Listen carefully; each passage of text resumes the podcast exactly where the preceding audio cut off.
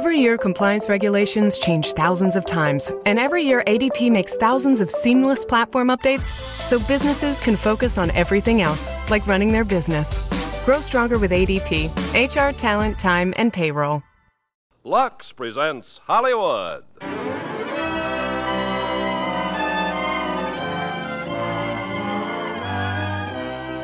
Lever Brothers Company, the makers of Lux Toilet Soap, brings you the Lux Radio Theater, starring Michael Rennie and Jean Peters in The Day the Earth Stood Still.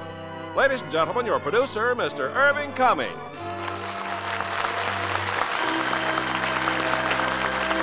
Greetings from Hollywood, ladies and gentlemen.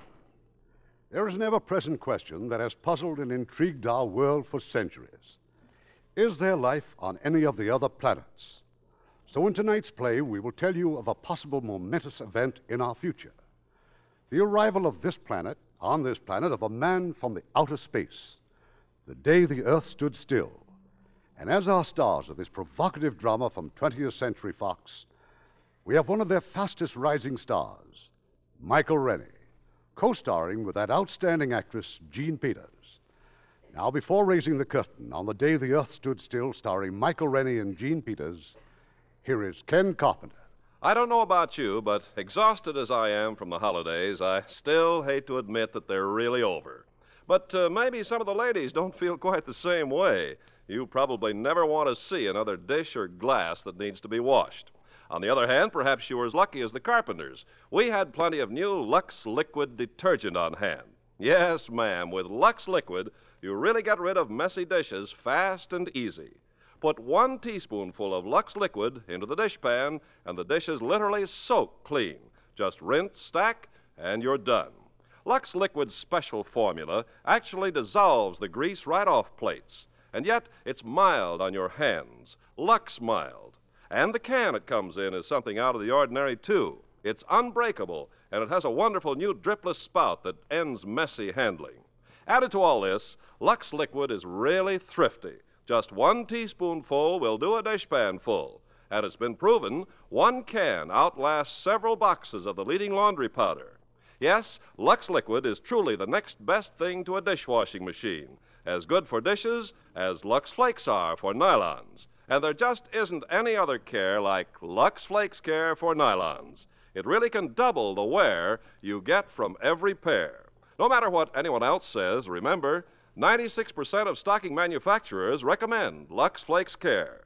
And like all Lever Brothers products, Lux Liquid and Lux Flakes are unconditionally guaranteed to be all they're promised or your money back.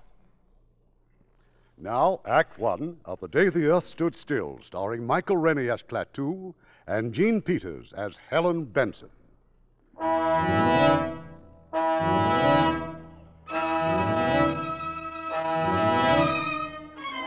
It was a pleasant spring day, an ideal day for a walk in the park, a day to push the baby buggy and be glad you were alive. There'd been at least 20 such sparkling days that spring, and perhaps a billion or more of them since the earth began. And nothing had ever happened to spoil them but a few small fires, or a slight head cold in the evening, or a rain squall. This spring day, in the middle of the marvelous 20th century, was different. It was the most different day that had happened to mankind since the first Christmas. The thing was noticed in Hong Kong first on the British radar. But that's impossible. That thing must be doing about 4,000. That can't be aircraft, sir. Must be a buzz bomb. Better give an alarm. Keep it steady, though. Maybe faulty equipment. If the British radar in Hong Kong was faulty, so was the radar all over the Orient and Asia and Europe. So were the announcers on the radio. This is Moscow. This is Calcutta, India. This is Radio Luxembourg. The American radar screen quickly confirmed the fact that there was nothing wrong with the British radar, and that there was something very gravely wrong 40 miles out in space, far above the Earth. Luckton at Ferris to Baker, Ferris to Baker. I have an object at 200,000 feet, 4000 miles an hour. Then it was here. Incredibly, it was here. Burning down through the sky over Washington, D.C., hovering over the mall. descending. They're here! They're come! They're here! They're here!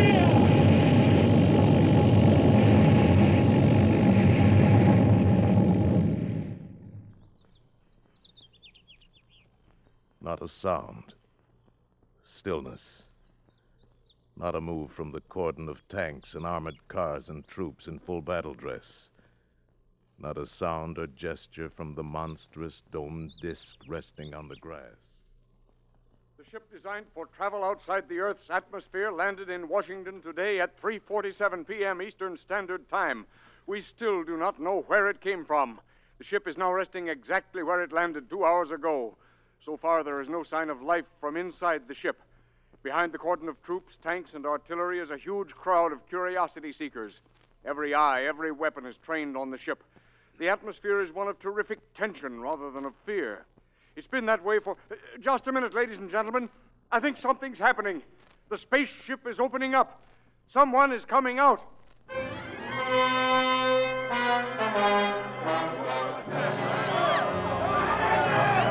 Keep calm, everybody. Don't get excited. Keep calm. Quiet. A wedge is opened in the smooth, unbroken metal skin of the spaceship.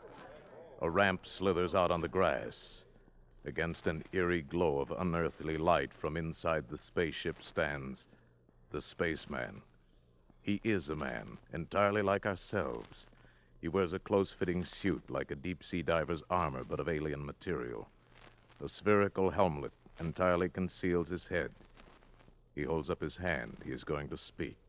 We have come to visit you in peace and with goodwill. Receive me as a friend. Here he comes, men. Watch it.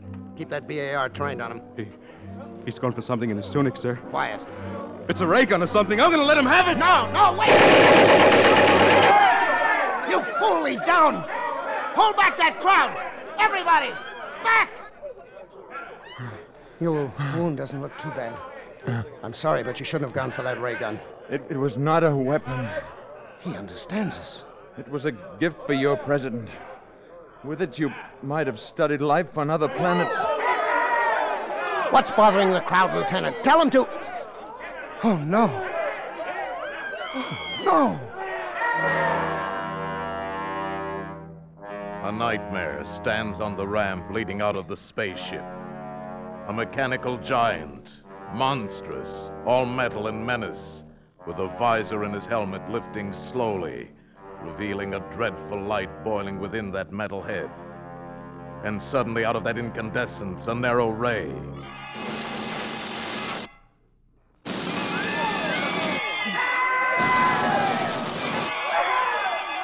Rifles, tanks, artillery glow with that terrible incandescence and become vapor in a mush of puddled steel.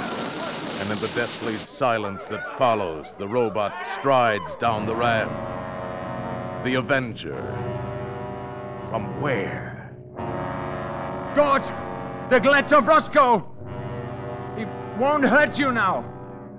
Let's get you to a hospital.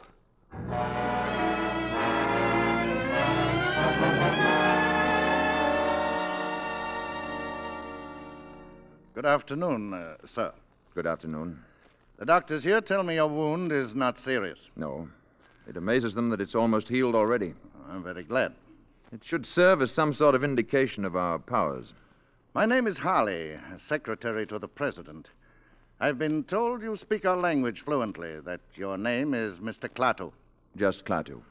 The president has asked me to convey our deepest apologies for what has happened. Sit down, Mr. Harley.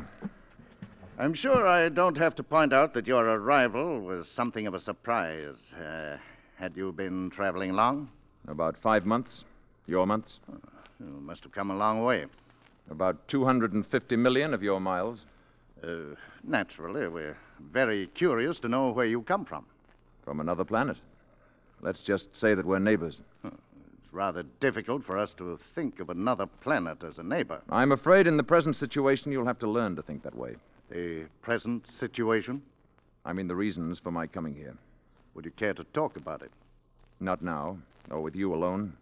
Perhaps you'd rather discuss it uh, personally with the president. I want to meet with the representatives from all the nations of the earth. I'm afraid that would be a little awkward. Why? In view of the tensions and suspicions in our world today, such a meeting would be uh, impossible. Mr. Harley, my mission here concerns the existence of every last creature who lives on Earth. It must not be complicated by the childish jealousies, intrigues, suspicions of your planet. Our problems are very complex. You uh, mustn't judge us too harshly. I'm impatient with stupidity. My people have learned to live without it. The President will, of course, do his best to bring about the meeting you desire. I know it'll be quite useless. I wish it were otherwise. I'm very sorry, Mr. Klaatu. Wait. Before making any grave decisions, I think I should get out among your people, become familiar with the basis for these strange, unreasoning attitudes. Our military people insist that you do not attempt to leave the hospital. The door will be locked. I'm sure you understand. Good day, Mr. Klaatu.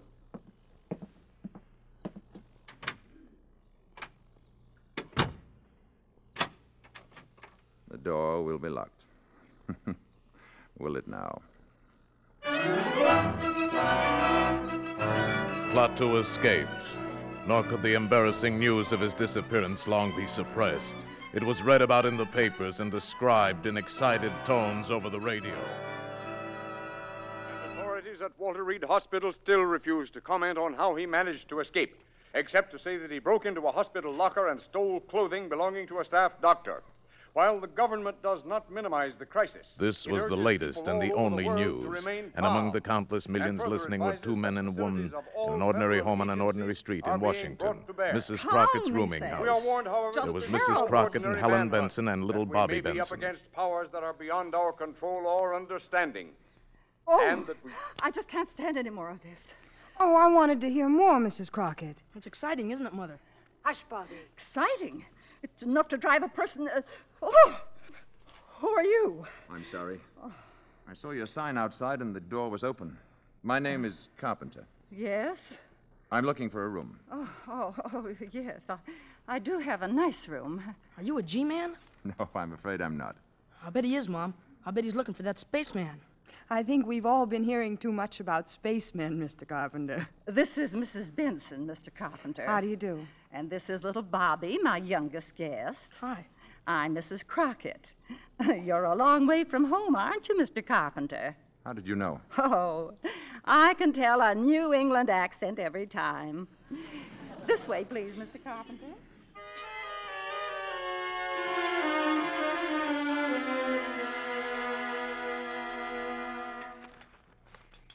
And so this Sunday morning, we asked the question that has been plaguing the entire world for two days now Where is the creature and what is he up to? Eat your cereal, Bobby. Oh, Mom, I'm on muscle as it is. Bobby? Okay, Mr. Carpenter. I'm sorry, Mrs. Crockett. Please go on reading. Um, creature and what is he up to? Uh, if he can build a spaceship that can fly to Earth and a robot that can destroy our tanks and guns, what other terrors can he unleash at will? What a man. Obviously, we must track down this monster and destroy him before he destroys us. Correct. Then why don't they do it? This spaceman, or whatever he is, we automatically assume he's a menace. Maybe he isn't after all. Well, then where is he, Mrs. Benson? What's he up to? Maybe he's afraid. Oh, he's afraid. Well, after all, he was shot the minute he landed here. I just was wondering what I'd do. Perhaps before deciding upon a course of action, you'd want to know more about the people here. Nothing strange about Washington. A person from another planet might disagree with you.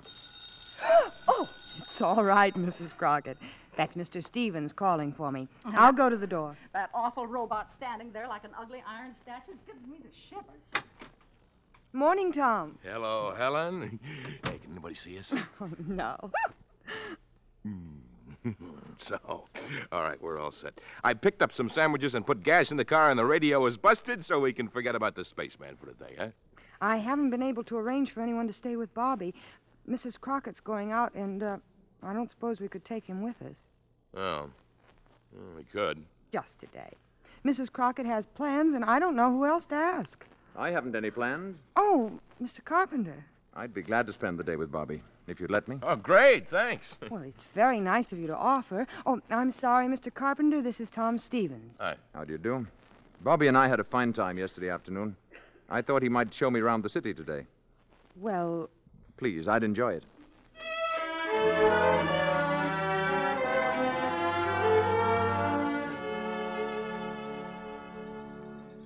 And this is where my father is buried. Robert Benson, Virginia, 1st Lieutenant, 45th Infantry.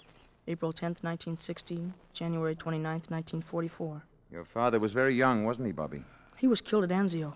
Did did all these people here die in wars? Well, most of them. Didn't you ever hear of Arlington Cemetery? I'm afraid not. You don't seem to know much about anything, Mr. Carpenter. I've been far away, Bobby. Don't they have places like this where you've been? Not like this one. You see, they they don't have any wars. Let's walk. All right. What would you like to do now? Go to the movies. All right. No fooling? No fooling.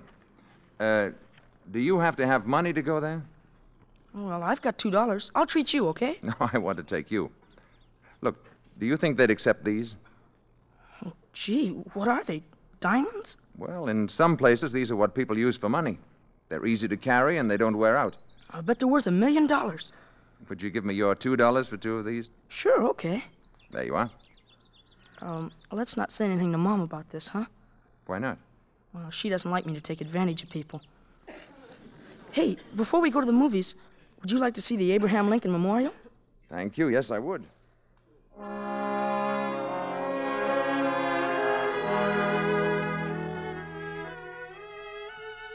Well, this is it. That's the Gettysburg speech up there. That this nation under God shall have a new birth of freedom, and that government of the people, by the people, and for the people shall not perish from the earth. Those are great words. That's some statue. That's the kind of man I'd like to talk to. Bobby, who is the greatest man in America today? Oh, gee, I don't know. The spaceman, I guess. I was speaking of Earthmen. Oh, I don't know. The president? I mean, the greatest philosopher, the greatest thinker, scholar. Oh, well, that's Professor Barnhart, I guess. Yes, Professor Barnhart. He's the greatest scientist in the world, and he lives right here in Washington, right near where my mother works. Where is that? Department of Commerce. She's a secretary. Why? I have an idea, Bobby. Let's go see Professor Barnhart. What for? You just said he's the greatest man in America. You're kidding, aren't you? Wouldn't you like to meet him? Oh, sure I would.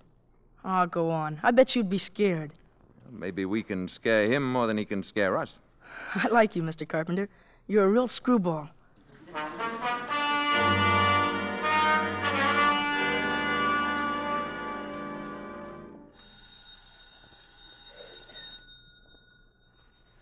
Gee, maybe the professor isn't at home.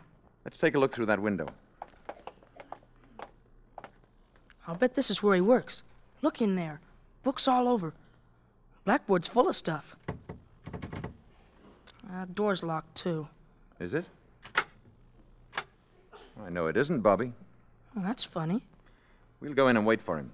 I'm sure he won't mind. Gee, just think. All the brains that goes on in here. What's all that stuff on the blackboard? It's a problem in celestial mechanics. And what's the matter? He'll never get the answer that way. Let's see. Hey, it says don't erase, don't touch. This is right. Check. Correct. Correct. And here's where he gets off the track. Now we'll fix that. So. So. You must be an arithmetic teacher, I bet. Differentiate the equation. There. Who are you? Uh oh. How dare you come in like this? How dare you write on that blackboard? Do you realize the professor's been working on that problem for weeks? He'll solve it in no time now. What do you want? We came to see Professor Barnhart. Well, he's not here, and he won't be back until evening. I think you better leave. Will you tell him that Mr. Carpenter was here? 1615 M Street, Northwest. I think he'll want to talk to me. Indeed. Thank you. Oh, it may have entered your mind to erase what I've written on the blackboard. It certainly has. I wouldn't do that. The professor needs it very badly. Come on, Bobby. Carpenter, 1650 M Street, Northwest. Carpenter, M Street. Operator, give me the police.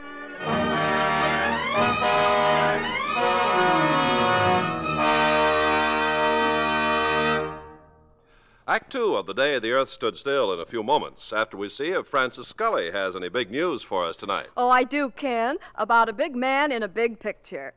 The picture is Warner Brothers Wayne Fellows production Hondo in 3D. And the big man must be John Wayne, even bigger in 3D. Oh, and better than ever, too. For his leading lady, John drew one of last year's most talked about and talented Broadway actresses, Geraldine Page. Oh, yes. Uh, Hondo is her first Hollywood picture, isn't it? That's right. And isn't that the one that was filmed in a really wild part of Mexico? Camargo, Mexico, Ken, where it's hot as well as wild. In the picture, John plays a part Indian dispatch rider for the U.S. Cavalry around 1870. Geraldine as lovely as the woman he falls in love with. Ah, she's a fine actress. Knows a good thing when she sees it, too, because she's a real Lux girl. You'll be getting in on a good thing, too, once you use mild and gentle Lux toilet soap. Nine out of ten Hollywood stars, like Geraldine Page, have found that really there's no soap quite like Lux. And now our producer, Mr. Cummings. Act two of The Day the Earth Stood Still, starring Michael Rennie as Klaatu and Jean Peters as Helen Benson.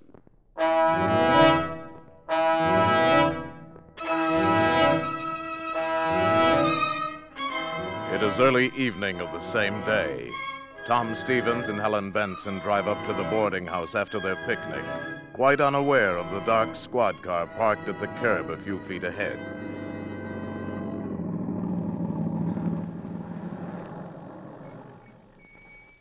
Well, here we are. Thank you, Tom.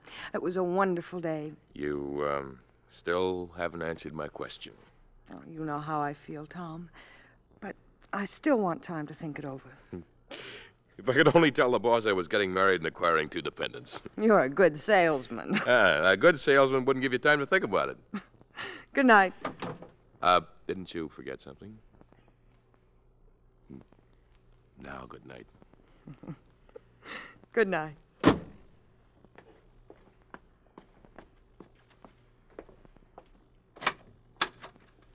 Night. Oh, Mr. Carpenter.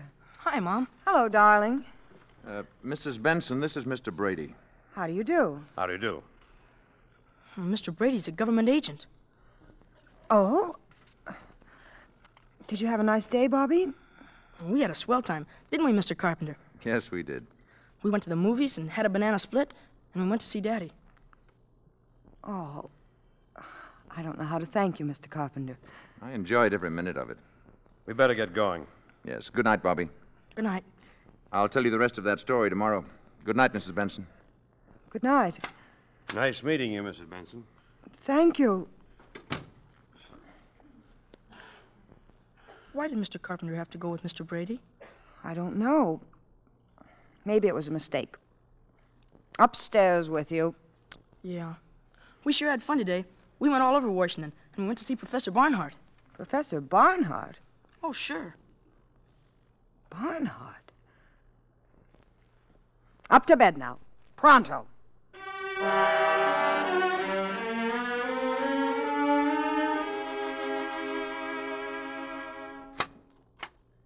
Is uh, this the man you wanted to see, Professor Barnhart? Oh, uh, thank you, Mr. Brady. If I may speak to Mr. Carpenter alone, please. I'll wait outside, Professor. You are Mr. Carpenter, Yes, Professor. who wrote those equations on my blackboard? My clumsy way of introducing myself. Forgive the manner in which you were picked up. Hilda called the police before I saw your annotations on the board. I appreciate the need for security, Professor. I have not quite fathomed the problem, even with your remarkable assistance, Mr. Carpenter. Let's look at it, sir. All you have to do now is substitute this expression at this point. Yes, that will reproduce the first order term, but what about the effect of the other terms? Negligible. With variation of parameters, this is the answer. How can you be so sure? Have you tested this theory? I find it works well enough to get me from one planet to another. Klaatu. I spent two days at your Walter Reed Hospital. I was interviewed I variously. need no proof. This blackboard is proof. If you're not interested, or if you intend to turn me over to the Army, we needn't waste any more time. Interested? will you excuse me one moment, please? Uh, Mr. Brady, you may go now. Please thank General Cutler and tell him. Tell him that I know this gentleman. So much for that, Klaatu. Now, please sit down. You have faith, Professor. Faith and uh, uh, curiosity. Uh, do sit down. I have several thousand questions to ask you. I would like to explain my mission here. That is my first question. It was my hope to discuss this officially with all the nations of the world. I was not allowed the opportunity. Now, we know from scientific observation that your planet has discovered a rudimentary kind of atomic energy. We also know that you're experimenting with rockets. Yes, that is true. What exactly is the nature of your mission? To warn you that your planet faces danger. What I have to say must be said to all concerned. I come to you as a last resort. Must I take drastic action in order to get a hearing? What sort of action do you mean? Violent action? Perhaps leveling the island of Manhattan? Or toppling the Rock of Gibraltar into the sea? Well? Would you, for example, be willing to meet with a group of scientists I'm calling together? We're having our first meeting tonight. Perhaps you could explain your mission to them, and they in turn could present it to their various peoples. That is what I came to see you about. One thing, Klaatu. Suppose this group should reject your proposals. What is the alternative? There is no alternative, Professor. In such a case, the planet Earth would have to be eliminated. Such power exists? I assure you, such power exists. The uh, scientists who are attending these meetings have come here from all over the world. Now, this power you speak of, they must be made to realize that it exists. Now, you mentioned a demonstration of force. Yes. Something that would affect the entire planet? That can be arranged. Uh, perhaps uh, a little uh, demonstration. Something dramatic but not destructive. It's quite an interesting problem. Would tomorrow be all right? If you say so. Say about noon? Then tomorrow at noon. Good.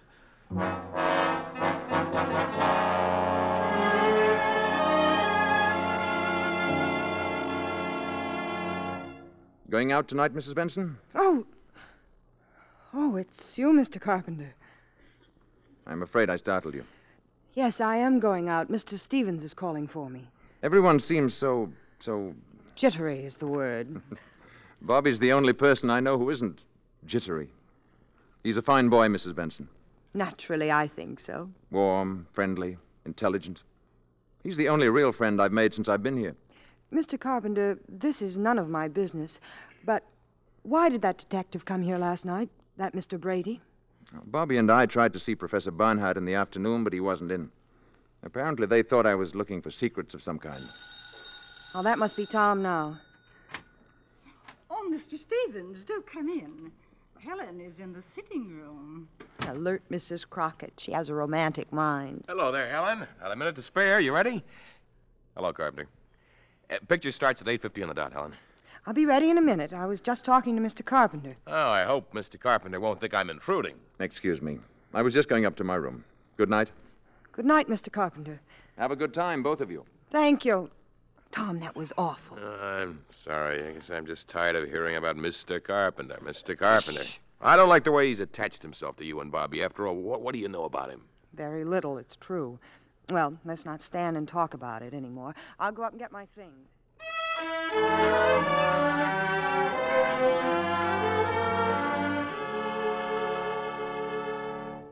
Gee, Mr. Carpenter, thanks a lot for helping me with my homework. That's all there is to it, Bobby, my boy. All you have to remember is first find the common denominator, then subtract. I got you. Thanks, Mr. Carpenter. I'm leaving with Tom, Bobby. You'll go to bed on time now, won't you? I'll say good night again, Mrs. Benson. Mr. Carpenter. Yes? Nothing. Good night. Good night. Night, Bobby. Bobby, I think it would be better if you didn't see quite so much of Mr. Carpenter. Well, gee, why, Mom? He's swell. I like him. And he's awful good at arithmetic. He even helped Professor Barnhart. I.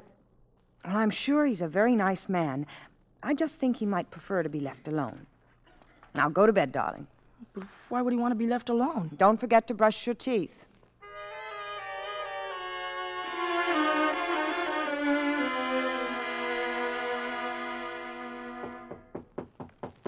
Come in. Bobby, do you have a flashlight I might borrow for tonight? Oh, sure, Mr. Carpenter. It's a real Boy Scout one. Thank you, Bobby. Why do you want it? The light in my room went out. See you tomorrow. Better get into bed now. Gee, I wonder if the batteries are any good. Uh, Mr. Carpenter! Bobby went to the door and opened it. What he saw down the hallway puzzled him. Mr. Carpenter's door was ajar and light was pouring out of his room. Funny. He said his light went out. Then Mr. Carpenter came out carrying the flashlight and stealing down the steps like a thief. This was peculiar, but this was adventure. Bobby followed Mr. Carpenter, and what he saw couldn't have been a dream. It was too real. But it couldn't have been true either. It was too deliciously frightful. Dream or not, it was filled with darkness, stung by staccato flashes from a genuine Boy Scout flashlight. Flashes that activated a giant robot into knocking out his guards so that Mr. Carpenter from the boarding house could get into the shed the Army had built around the spaceship. And dream or not, Bobby saw this Mr. Carpenter go into the spaceship. And then a wave of sheer terror swept over Bobby at last, and he turned and ran wildly away, the way little boys always run in nightmares, trying so hard and moving so slowly and all the time falling down. It was awful. It was swell.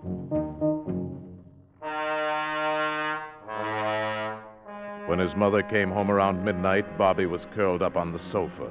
Instantly, he jumped up and ran to her and to Tom Stevens as they came into the hallway.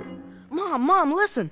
Bobby, what are you doing down here at this hour, fully dressed? Hello, Mr. Stevens. Mom, I had to tell you. Tell me what? What's the matter, Bobby? I followed Mr. Carpenter tonight, right after you left, and gee, where do you think he went?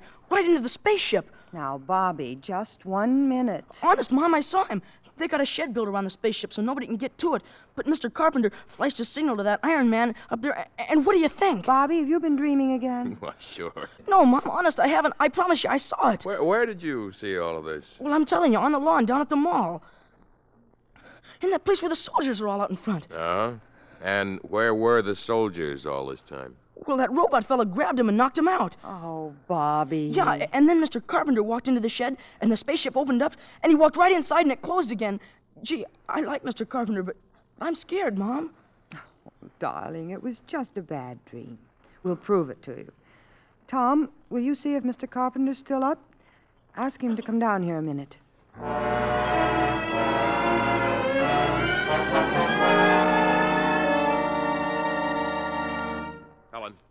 Yes, Tom?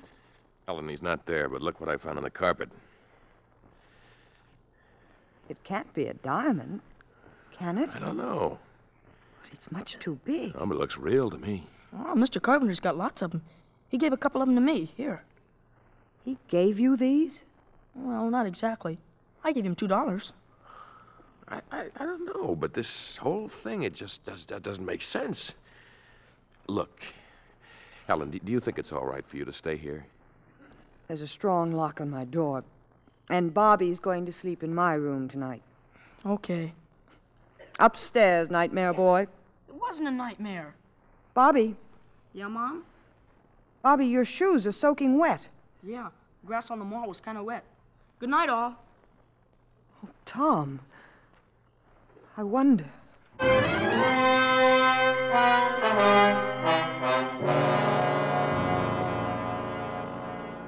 Klaatu had promised what Professor Barnhart termed a little demonstration. Promised it for the following day at noon. It is now two minutes to twelve. In the Department of Commerce building, Helen Benson has left her office on her way to lunch. She stands in the corridor waiting for an elevator. Mrs. Benson, Mr. Carpenter, what are you doing here? I came to see you. Well, I was just going to lunch. What is it? I saw Bobby this morning before he went to school. Yes? I want to know what he told you. Oh, Bobby has such an active imagination. Did you believe what he told you? Really, Mr. Carpenter, this is where I work, and I only have a short time for lunch today. If you'll excuse me, I'll go down with you. if you like. The service elevator's open. You'll have to press the button, Mr. Carpenter. Oh, yes, yes.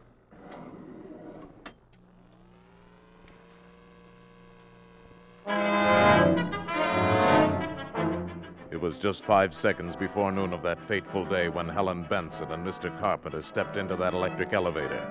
At that same moment, the enormous commerce of our briskly modern world roared and thundered in the streets.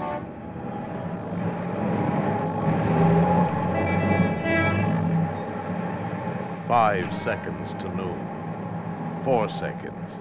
Three seconds. Two seconds. One. Zero.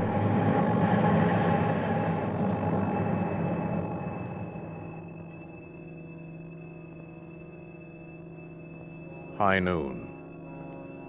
And silence. All over the world, traffic stopped dead in a million streets. Here and there, a horse drawn vehicle clopped its melancholy way among the motionless motors. Bicycles moved before awe and the common desolation made the riders stop of their own free will. Electric clocks stopped on the dot of noon. All across the powered world, the machines stood still. Toasters failed to pop, and battle fleets on maneuvers drifted aimlessly on their dead propellers. Joe Smith's milkshake didn't spin, and the humming turbines deep in Hoover Dam didn't produce current. Mrs. Housewife's washer stopped in the middle of its cycle, and electric lights went out all over the world. At a conference table in Washington, a hasty council of the armed services was held. As far as we can tell, gentlemen, all electric power has been cut off all over, with few exceptions. And even these exceptions are remarkable hospitals, planes in flight, that sort of thing. I wish I could be more specific, but all communications are out.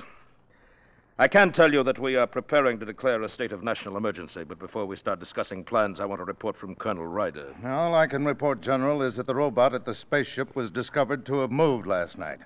It knocked unconscious the two soldiers guarding the entrance to the shed the Army engineers had built around the spaceship, indicating that someone, presumably the spaceman, had wanted to get into the ship for one reason or another. In all likelihood, to signal for this demonstration of his planet's power. Go on, Colonel. Well, that's all, sir. Well, gentlemen, until now, we've agreed on the desirability of capturing this man alive.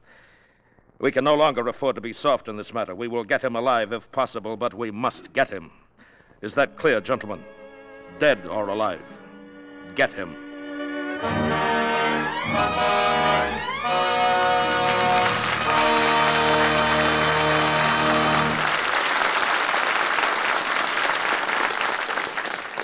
Before we continue with Act Three of The Day the Earth Stood Still, I want to say hello again to a very pretty, very young lady who still attends high school on the 20th Century Fox lot.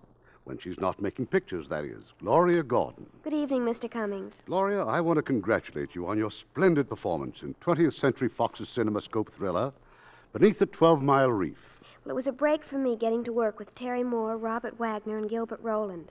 I'm Bob's sister in the picture, you know. It's my first CinemaScope appearance, too. Those Technicolor deep sea diving scenes are beautiful as well as exciting.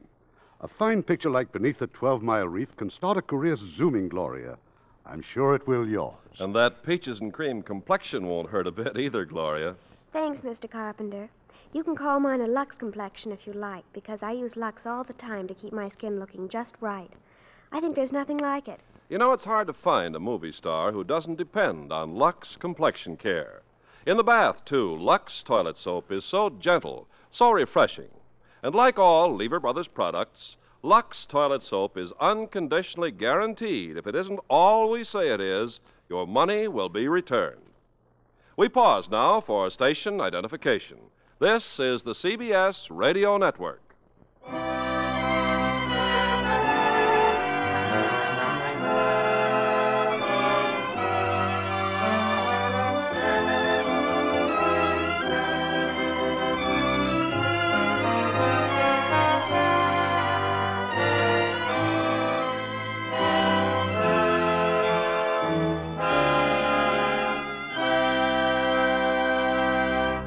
Curtain rises on Act Three of The Day the Earth Stood Still, starring Michael Rennie as Klaatu and Jean Peters as Helen Benson.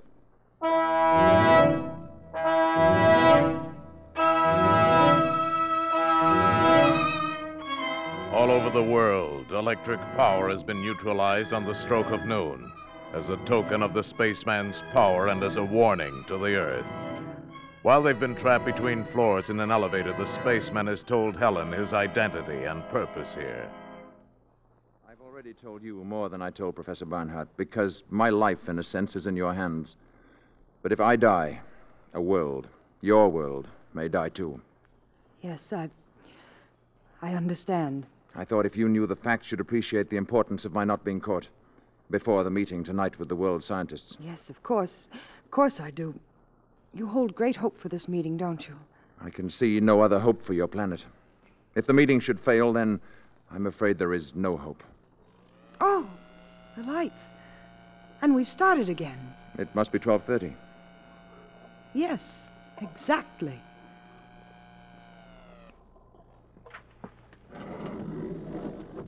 Where are you going now? Back to the boarding house.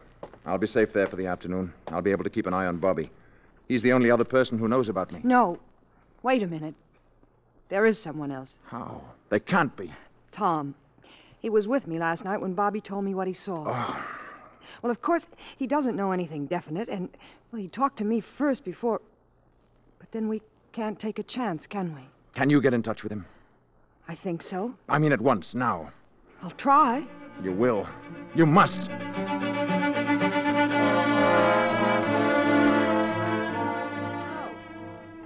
Hello?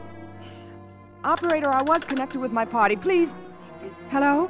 Oh, is this Mr. Tom Stevens' office again? We were discon. Well, I must speak to Mrs. No, Mr. Stevens. Yes, this is Mrs. Benson. Benson! Well, when do you expect him in then? Well, will you tell him I called and please not to leave his office? I'm coming down to see him. Yes, yes, it's very important. To you, too.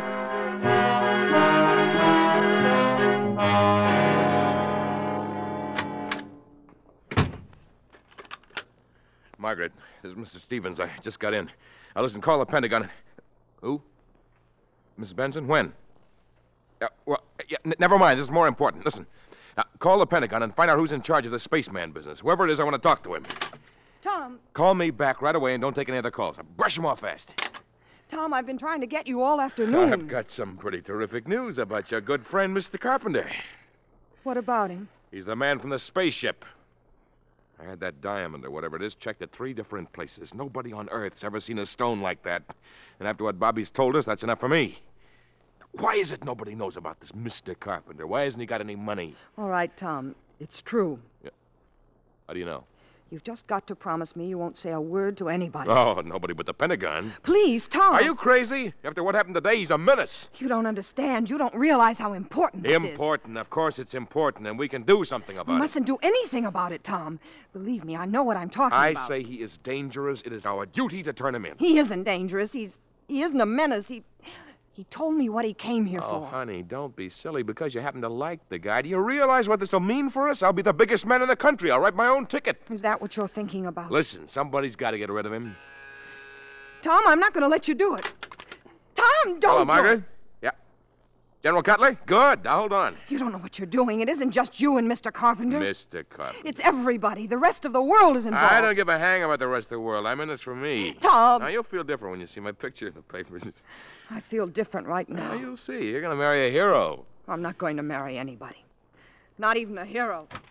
Hey, Helen. Uh, uh, hello? General Cutler? Uh, General, my name is Tom Stevens, uh, with a V. I, I have positive information about the spaceman and where he's staying. Right. yeah, of course I'm sure. He is living in a boarding house at 1615 M Street, Northwest. That is correct. Yes, I have all of it now, Mr. Stevenson. thank you very much indeed. I don't want to talk to you further, but I haven't time now. We want to act on this. Yes, sir. Have Colonel Ryder deploy all Zone 5 units according to Plan B immediately. Investigate 1615 M Street Northwest for presence of spaceman. Repeat.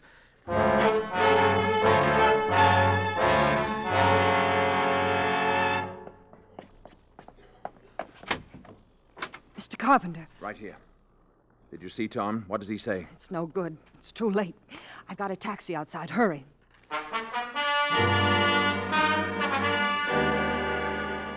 Attention Attention Zone 5, attention Zone 5. Man and woman observed entering taxi at 1615 M Street Northwest. Man is probably Klaatu, alias Carpenter. Establish roadblocks according to plan Baker and maintain station. Remain on radio alert until further order. I don't know. I think we may have been seen getting into the taxi. Where can you go? I'm sure Barnhart can arrange to hide me until the meeting tonight. Where's it going to be? At the ship. Now look there. Army cars. Full troops in full gear. The alarm is out, all right. Well, it's only a few more blocks to Professor Barnhart's. I'm worried about Gort. I'm afraid of what he might do if anything should happen to me. Gort? But he's a robot. He's a product of centuries of refinement. But what could he do without you? There's no limit to what he could do. He could destroy the Earth. And the city is swarming with patrol cars, hunting you. How can we tell them? They won't listen. You must listen. If anything happens to me, you must go to Gort. You must give him this message Klaatu Barada Nikto. Gort. Klaatu Barada Nikto. Say it. Gort. Klaatu Barada Nikto.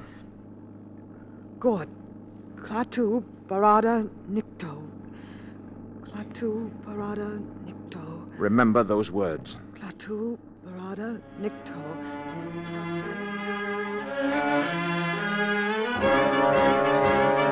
Attention Zone 5.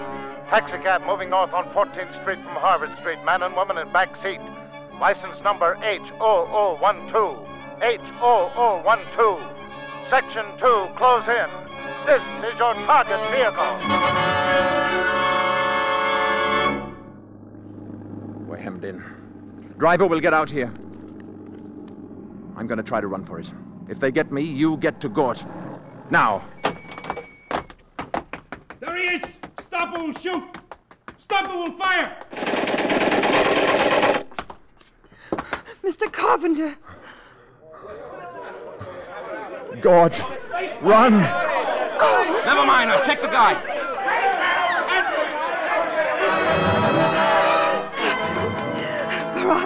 Nikto. Klaatu Barada Nikto. Klaatu.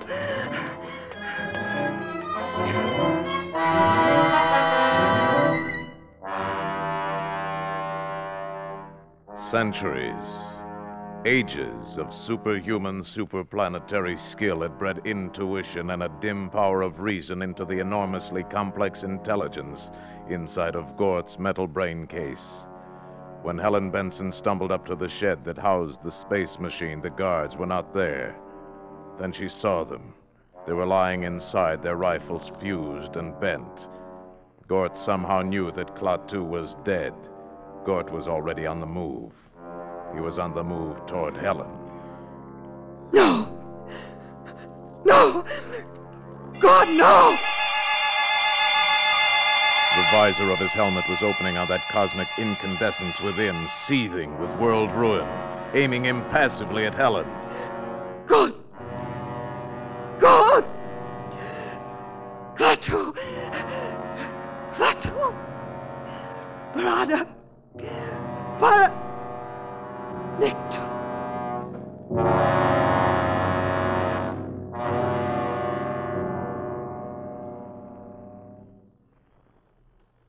Benson fainted. When she returned to consciousness, she was lying on a dais bathed in a soft, shadowless light in a chamber vaguely circular of completely unfamiliar build. She was in the space machine. Across the room stood Gort with his back to her, and lying in front of him on a platform was Klaatu. Mr. Carpenter. Gort, the machine, the automaton, was applying electrodes to his master, and a piercing, whining, maddening sound filled the ship. Klaatu moved. He sat up, stood up. Mr. Carpenter. Hello. I. I thought you were. I was. They took me to an emergency hospital at the city jail. Gort broke in and took me back here. This technique can restore life in some cases, only for a limited time. How long? No one can tell. Time enough and more for me to go outside and speak to Professor Barnhart's scientists. I must speak to them. It's what I came for. Gort will put out the ramp.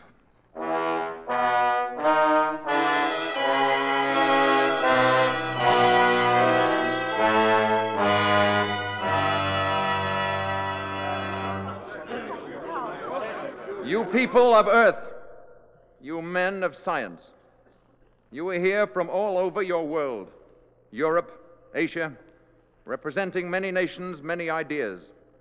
I am leaving soon. You will forgive me if I speak bluntly. The universe grows smaller every day. Where I come from, we believe there must be security for all, or no one is secure.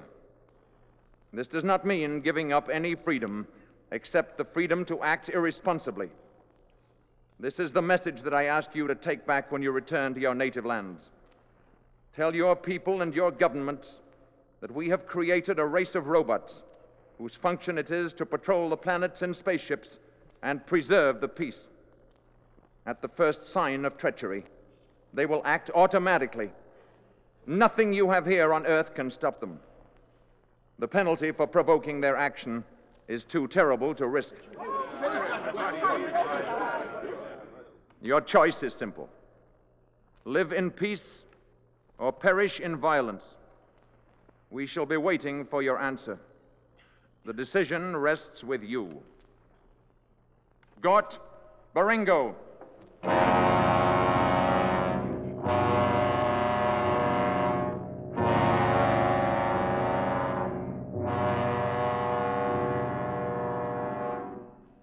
Remember. I'll remember. Mr. Carpenter.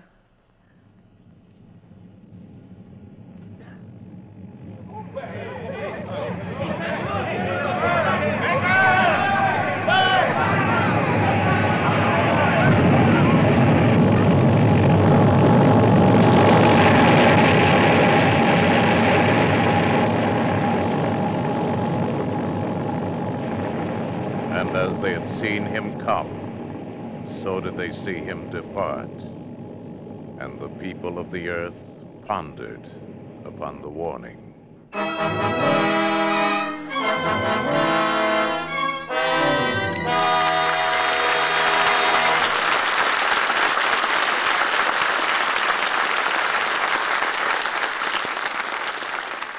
In a moment, our stars will return.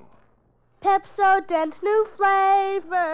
Pepsodent's new flavor. Pepsodent's new flavor. Wow! Pepsodent's new flavor. And the clean mouth taste for hours.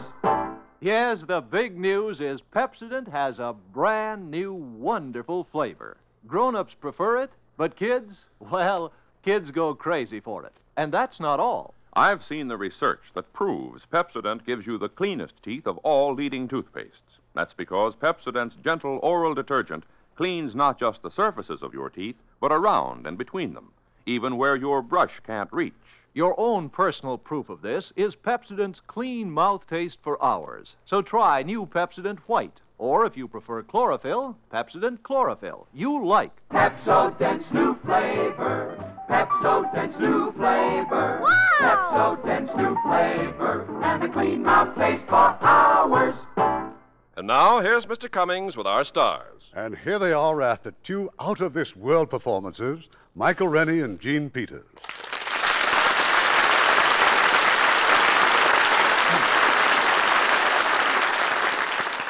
Mike, have you ever seen any UMOs? What's a UMO?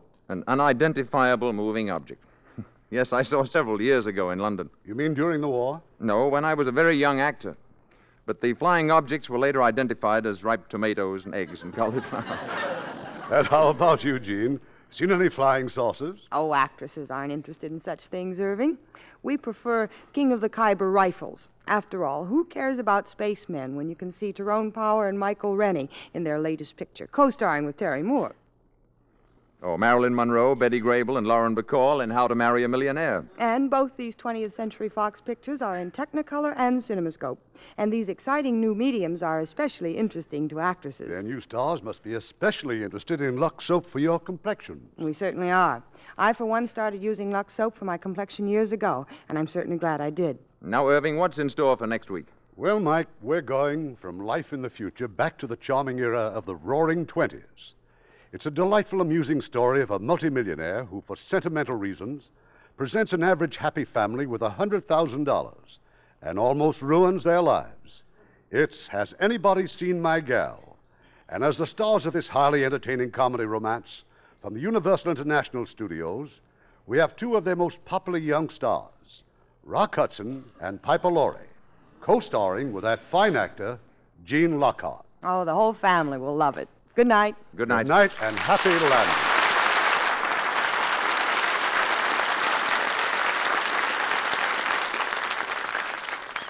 Hello there. I'm Art Linkletter.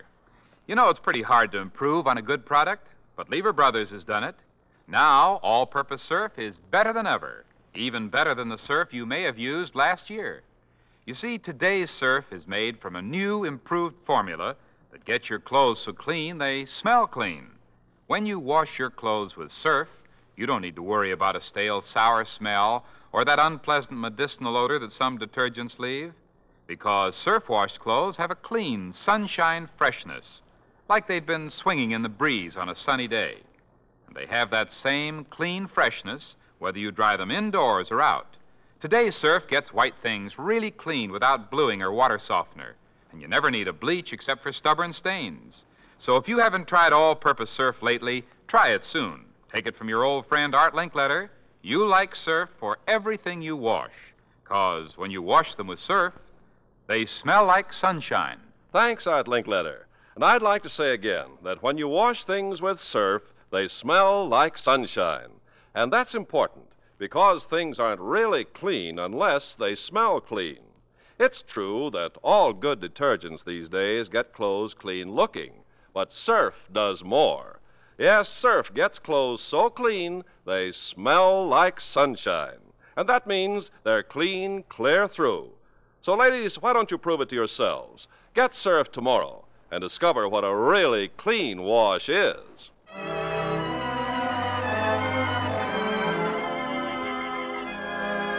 Lever Brothers Company, makers of Lux Toilet Soap and Lux Liquid Detergent, invite you to be with us again next Monday evening when the Lux Radio Theater presents Has Anybody Seen My Gal? starring Piper Laurie, Rock Hudson, and Gene Lockhart. This is Irving Cummings saying good night to you from Hollywood.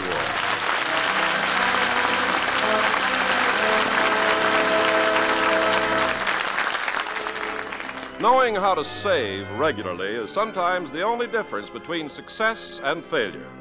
The savings bond way is the sure way to save. Every year, United States savings bonds grow in value. Interest increases year by year. As your bond investment grows, so does your security. Save for the future by investing in United States savings bonds today. Join the payroll savings plan where you work. Every payday, the amount you name will be set aside automatically, systematically, and invested for you in savings bonds. And remember, savings bonds are better than ever because they return 3% interest compounded semi-annually when held to maturity. What's more, they're fully guaranteed by Uncle Sam against loss, theft, or destruction. There's no safer investment in the world than United States savings bonds. If you're self-employed, save regularly through the bond-a-month plan where you bank. Heard in our cast tonight were Paul Frees as the narrator, Lamont Johnson as Tom, Herb Butterfield as Professor Barnhart, Tudor Owen as Mr. Harley, Billy Gray as Bobby, Edith Evanson as Mrs. Crockett, and Tyler McVey, Bill Conrad, Robert Griffin, Tom Brown, Fred Shields, Marvin Bryan, Shep Menken, Alastair Duncan, Stephen Roberts, Adeline. Smith, and Eddie Marr. The Day the Earth Stood Still was based on Harry Bates' story, Farewell to the Master, which appeared in Astounding Science Fiction magazine. Our radio play was adapted by Milton Geiger, and our music was composed and directed by Rudy Schrager. Lever Brothers Company guarantees you'll be glad you bought the products you heard about on this program, or you can have your money back. This is your announcer, Ken Carpenter, reminding you to join us again next Monday night to hear Has Anybody Seen My Gal? starring Rock Hudson, Piper Laurie, and Gene Lockhart. Every Thursday evening, Lever Brothers Company brings you the Lux Video Theater. Consult your local newspaper for time and station. This is the CBS Radio Network.